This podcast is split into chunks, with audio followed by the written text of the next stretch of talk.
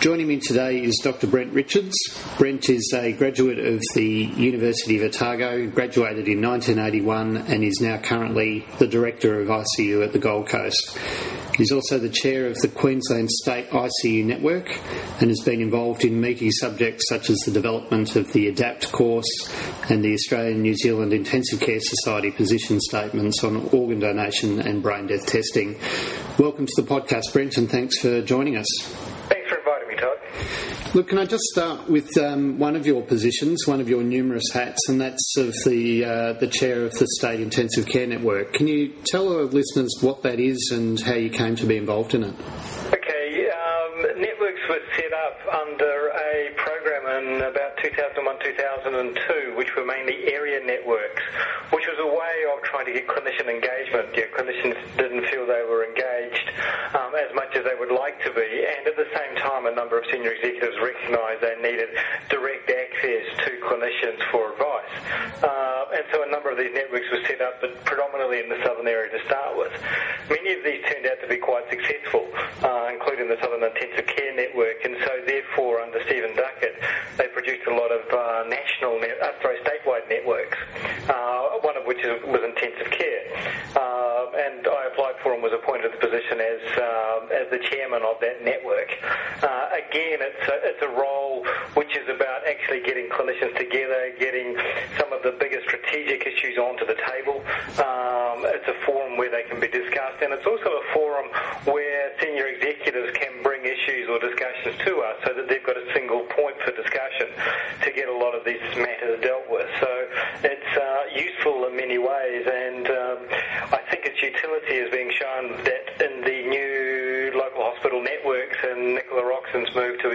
healthcare system, there's a big push to make sure that uh, clinician networks in various forms or clinician groups are front and centre as part of the process. How long has the network's been in operation now, Brent? Uh, the state network's been running about three years now. Uh, the area networks, as they started around about 2001, uh, so they've been running about 10 years. So yeah, the, the, the state network has been fully fledged since then. The good part about the state network is that it uh, seems to have and acceptance at many levels, and so therefore, uh, and at the same time, has been performing very well uh, in terms of producing uh, lots of good outcomes, uh, lots of good directions, and so it's you know, well accepted and received at many levels of Queensland Health. So uh, we're doing a good job. Now, one of the, the things that you've achieved is, of course, dealing with the pandemic flu um, issue that came up a couple of years ago. Um, was can you tell me how that came to the attention of the network and, and what your initial impressions were of it? Yeah, the, the pandemic is a long story. Uh, it basically, uh, the, my first inkling was overseas at a conference talking to a few colleagues, and we started to hear a few noises and started to get concerned that there may be a bigger issue than was initially thought. So on my return from the conference, I you know, used the, uh, the, the doctor's friend Google um, and went to find out what else was around, and started to get a little bit startled by what I was found finding, and then found out about the uh, Manitoba and Salt Lake City, which had been their intensive care services had been almost overwhelmed by H1N1.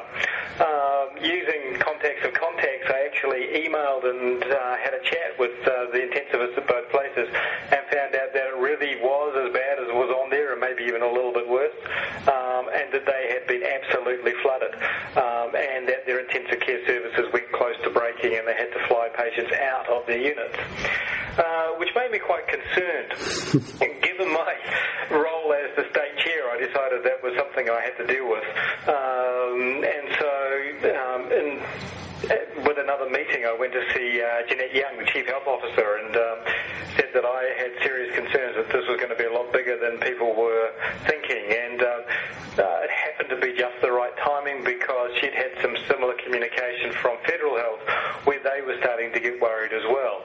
Um, and so we both decided it was time we needed to do something a little bit more serious. Uh, so we pulled together a group uh, which of mainly senior people within Queensland Health uh, but also with epidemiologists, and started to put the scenarios on the table and work through them, and realised that uh, we couldn't ignore it any longer, and that we really had to escalate this to make things really happen. So, where do you start with a, a, a major event or potential crisis like that? What are the starting points?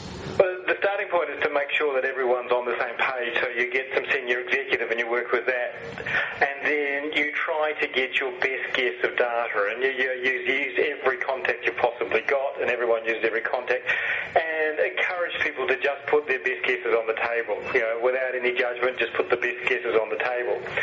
Once you've got everyone in the same room and deciding on what the uh, the possibilities are, then you get a group together to an intensive care to engage and say, okay, this is what we've got and this is what we've got to do. And so that's what we did is we got together a, very rapidly a group of intensivists to say, okay, what do we reasonably think we can reasonably do? Um, and at what stage um, and what do we need to achieve that? In the space of basically two meetings over, over about three days, we decided we needed 50 ventilators, and uh, they were ordered 72 hours later.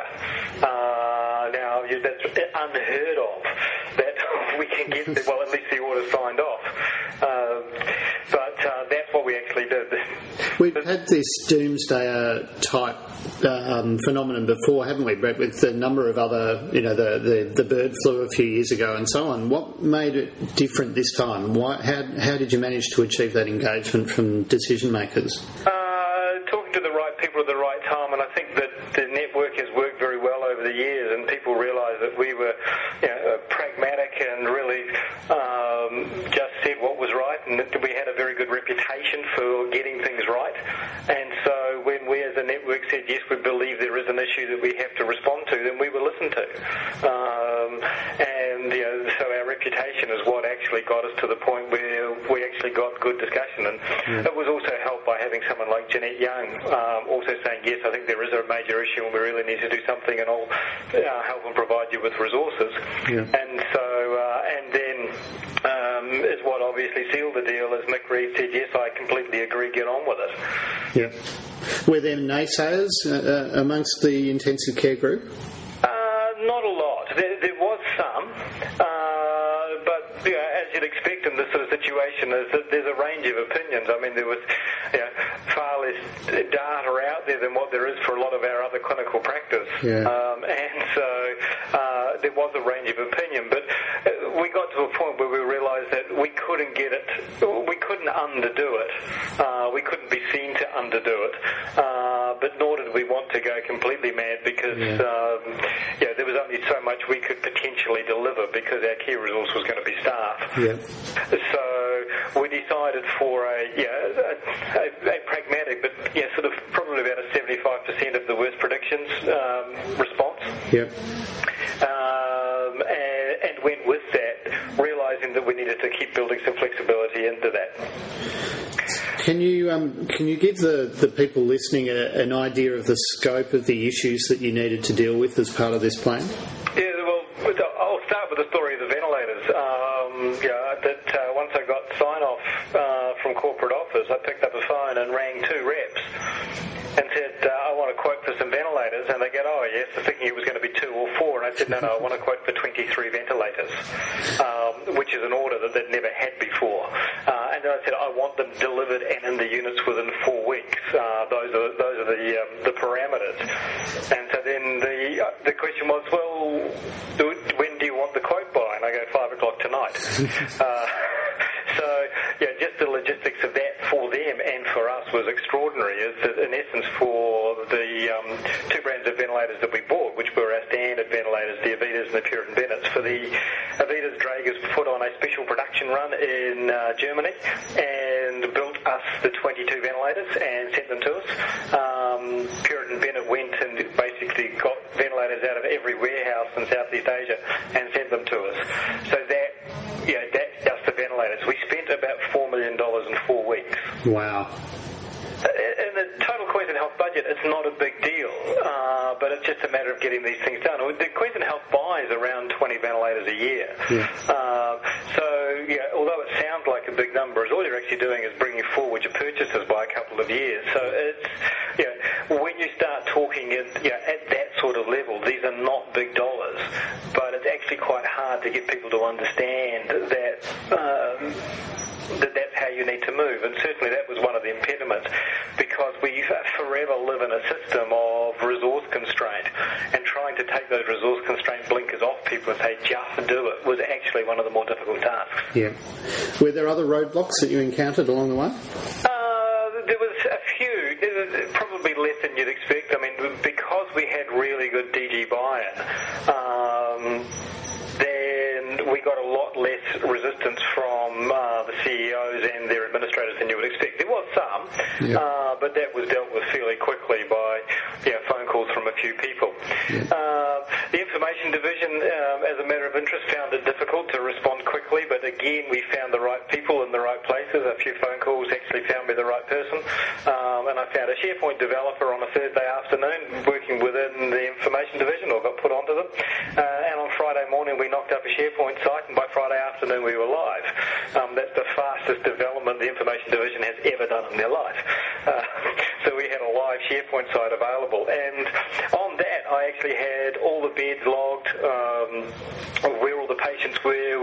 equipment was, where it was going, what equipment was needed, um, and that SharePoint site was open and live to uh, basically all the senior executive of Queensland Health um, for people to, to look at, yeah. and um, that actually turned out to be a major communication tool and was actually very important. Um, other impediments, um, sometimes yeah, finding the right people to just get it done. Uh, people within Queensland Health, because we're forever under the public glare, are quite risk averse. Uh, and finding the right people who would just run with what was a very high level of risk, because we were making decisions on the fly yeah. uh, with not a lot of information. Uh, but we just had to go with our gut feel. Now, yeah, for someone like you know, yourself, myself, that's you know, not an unusual situation when we're standing in front of a patient. But for a lot of our non-clinical colleagues, that's a most unusual situation. Yeah. Uh, the, the, easy answer to that was was basically is that I just put all the risk on my shoulders and told them, yeah, okay, I agree with that decision, and, and if it goes wrong, it's my problem. Um, and by relieving people of the ownership of the risk, it made it a lot easier. That's that's an incredible amount of responsibility to take on, Brent. In, in certainly in that sort of context, was there ever a point where you felt that this may have been getting beyond the the resources that we had, and you know, getting that hair on the back of the neck standing up? Oh, I certainly had concerns at various stages, but uh, the, the thing that was really big was how well the intensive care community responded. It responded magnificently. Um, and yeah, I was completely gobsmacked by what we managed to do. Um, and I might note, so was the rest of Queensland Health. I got a, a lot of accolades from yeah, the most senior people in Queensland Health as to just how well the entire intensive care community had responded. Yeah. Basically, people just knuckled down and got on with it. Um, and we managed to you know, actually have up to 40% of our total intensive care capacity in the state at one stage had H1N1 patients in it. And it didn't make the press, you know, nobody buckled, nobody broke. Um, we did an absolutely magnificent job. Uh, okay, and yeah, the entire community just yeah, did themselves a lot of um, uh, scored themselves a lot of uh, good brownie points, but at the same time, just did a really, really good job. So, presuming, of course, that there is another uh, major event like this around the corner, and they're obviously unpredictable. What what are the factors that you've taken out of this in terms of planning for the next event? Uh, the, the, first factor is that there's a lot of good people, and we can find the right people, and we can get this job done. So I've got a lot of confidence that we can do the job. Uh, that you, you, never know till you're tested, and we were tested, and it just happened. Uh, we found that you, know, you surround yourself with the right people, and so we had you know, Kylie Lindsay, Elizabeth Roberts, Jill Newland, you know, as part of the SHEC team, and again, they were just good people who just got on with it. Yeah. Uh, so, so really, um, you're surrounding yourself with a good team is what's really important. I mean, what you know, some of the unsung heroes, you know, even my colleagues here, I'd have to call unsung heroes. I was pretty much offline during the day for eight weeks yeah. because I was working very long days trying to make uh, make sure the system kept working. Um, and basically, they just knuckled yeah, uh, knuckled under and basically did the job and took over yeah. what it, you know, what other, my other responsibilities were here. So, you know, getting the right people, getting everyone on the same yeah. page. Communication is what's really, really important, um, making sure everyone's there. The, uh, there's a few parts to that. Firstly, there was the communication and the documents that we sent out, and, and again, you know, we got those from New South Wales and very rapidly changed them um, to make them Queensland documents and then put them out with the appropriate thank you to New South Wales Health attached to them. Uh, but that, apart from the detail that was in them as to how we were going to do it, it was a very good communication forum um, to make sure we had everyone on the same page. Yeah. Uh, the daily emails turned out to be a very important form of communication. Um, one, so that everyone knew what was happening, so that no one was working in the dark in the intensive care units. Yep. And at the same time, is that you know, on an average day, I'd probably have to call about a third of the units to get some to get some extra detail or get some extra numbers because they hadn't got to their email. And that was at a time where I was spending a lot of time sharing with people what was going on, uh, what the thoughts were about personal protection, Tamiflu, that sort of stuff. And so that that communication just kept flowing. And that communication line turned out to be really, really important in making sure that this worked. Um, so that's a, a really clear part of what we had to do. Some other lessons was to make sure that front and centre in everyone's discussion was that the staff are the most important part of this. They are the most critical resource.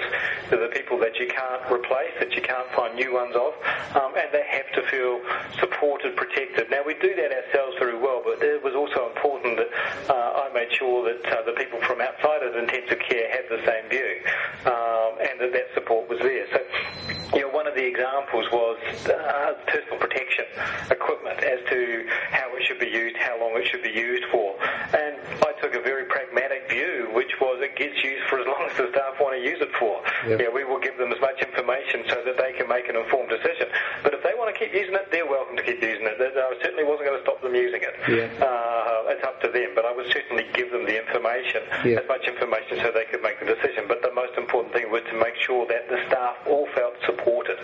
Yeah. Um, and the equipment part of that was actually quite a big part. When you look at the equipment we bought, we could have got away with buying a little less equipment, but it sent a very important message both to the staff and to um, administration throughout the organisation was that we were serious, that intensive care was serious, the state network was serious, and the very senior executive in Queensland Health were serious about this. So yeah, no one was to get in the way. This was a serious time which needed a serious response, and that clear message was, was critical to making sure we did what we, we achieved what we did. One of the uh, possible spin-off benefits of this, Brent, is the uh, rapid increase in experience with ECMO. Um, how, how has that played out in, uh, in Queensland Health now? Uh, ECMO was was interesting. It um, it wasn't a big proportion of our cases, and there was a lot of discussion um, as to how we should do it and whether it was right or not to bring the extra experience on board. Um, but it was decided that we would go ahead with that. Um, it certainly has helped, particularly in terms of establishing PA as an ECMO service, which means that we have two. Um, but it also helped consolidate a lot of the discussion around the advanced ventilation techniques, and there has been uh, some further work on getting policies and protocols out associated with that because it became obvious that there was a lot of the stuff that we needed to have a state view on rather than a local view on. Yeah. And so it has improved the ECMO. Um, the, the question is that as to how much that should skew uh, our discussion on this because it was you know, less than 5% of patients ended up with ECMO. And so therefore uh, it was important to keep it in perspective to make sure that you know, the, the, the Townsvilles and Cairns were properly supported uh, managing their own patients without ECMO. Um, and uh, that they weren't felt left out of the process and that we didn't put too much time and effort uh, into what was a very small number of patients. Yeah, uh, I was going to raise that issue of the the uh, geographic issues associated with managing these sorts of patients around Queensland, and particularly the transport issues. Uh, did anything come from from the experience of this um, pandemic in terms of improving our communication and referral systems and our transport systems?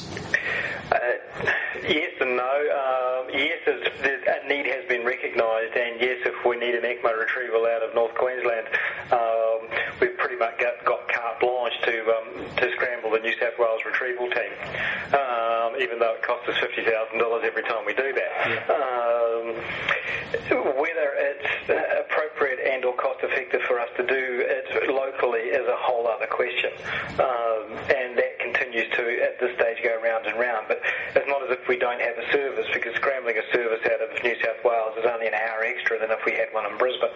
Yep. Um, so yeah, the time frames are not a huge issue. Uh, so it has brought that to the table. The interesting part about that, apart from the long distance retrieval, is that um, inter-hospital retrieval uh, within southeast Queensland uh, is and remains an issue. But again, there's work on that, and that's on the table. Um, sometimes it's actually easier to get a patient from Cairns to Brisbane than it is to get it from Redcliffe to Brisbane. uh, as, as, as, as mad as that sounds, but that's simply because there's a very well established retrieval service yeah. um, and retrieval mechanism, which is Aeromed retrieval. But as soon as you get road based, uh, we're into a whole different discussion. It sounds like yet another issue for the uh, the intensive care network to sort out. It's an issue that we're already working on, and uh, I actually had a phone call about it yesterday uh, in terms of progressing that and trying to get. There's a, a trial and process at the moment in Logan to try and get a, a model worked out, um, and we're also putting together a um, cabinet submission to get it properly funded. Mm, Brent, one of the, the issues that must have generated a, a, lot of uncomfortable discussion for you with all of this was the need for triage when that was being discussed. I'm not sure whether it got to that point in many, many, if any, centres, but can you tell me how you dealt with that issue? Yeah, it's probably more of an issue for people outside of intensive care than within intensive care. Um, triage is a clear consequence of disasters, um, and it's something that if you've done any disaster planning, you become aware that this is something that you do. And it, yeah, good medical practice has four pillars: autonomy, beneficence, non-malfeasance, and social justice. Um, and this is where the social justice part comes to the fore. And it's actually quite important that it does. People, in most terms, only think in terms of patient autonomy and very little else. But in fact, it's four pillars that it's built on. And when you talk in legal circles, they're quite clear about the four pillars and that the social justice aspect um, is rising rapidly. Um, so in terms of the social justice aspect, that's what triage is. It's about social justice. Um, and so the reality is the average intensivist is actually quite used to triage decisions because we as a group tend to have more limited resources on a day-to-day basis than many of our colleagues. We can't just expand into an extra bed. We have a limited number of beds.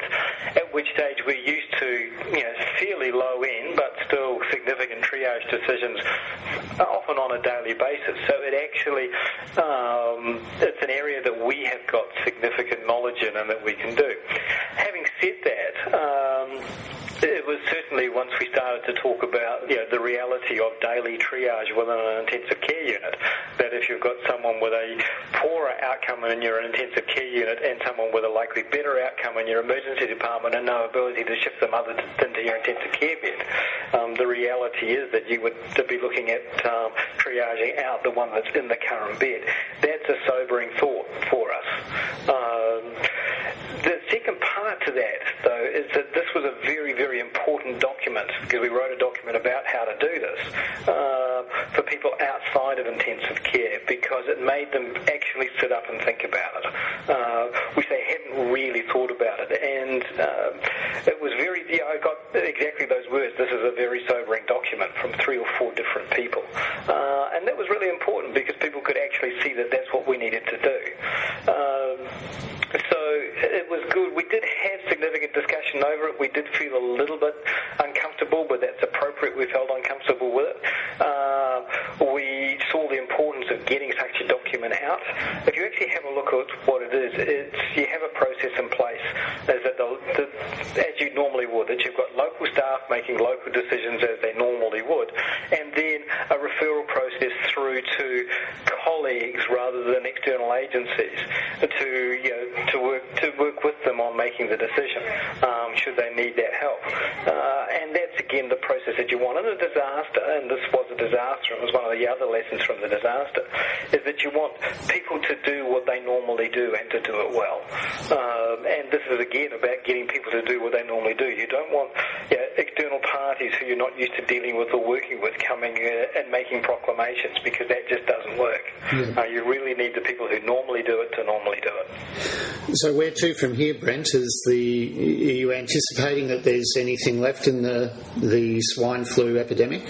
We've been following it fairly carefully, uh, and it's it's an unknown. As you know, New Zealand got a fair hit last year, which we didn't, but they didn't um, have a. They didn't have a, a solid vaccination program as what Queensland did. Overseas, there's been some additional increases, but again, you know, there's been a little bit more patchy across the years. Um, you may or may not know, but there's been this significant H1N1 in North Queensland um, over the first few months of this year, which looks like it's petering out, um, which no one can quite understand. Uh, and it's not just increasing notification, it is increasing recognition. Uh, so for this year, uh, I, I, would be uh, highly surprised if we got even a fraction of what we were seeing before. But to see something of 10 or 15% of what we saw last time, it's certainly not out of the realms of possibility. Well, Brent, it's been fascinating. Thank you very much for your time and congratulations to you personally on uh, the way that you conducted the, the exercise and, and to your crew. Okay, thanks for the time. More podcasts like this one can be found at our website www.crit-iq.com.au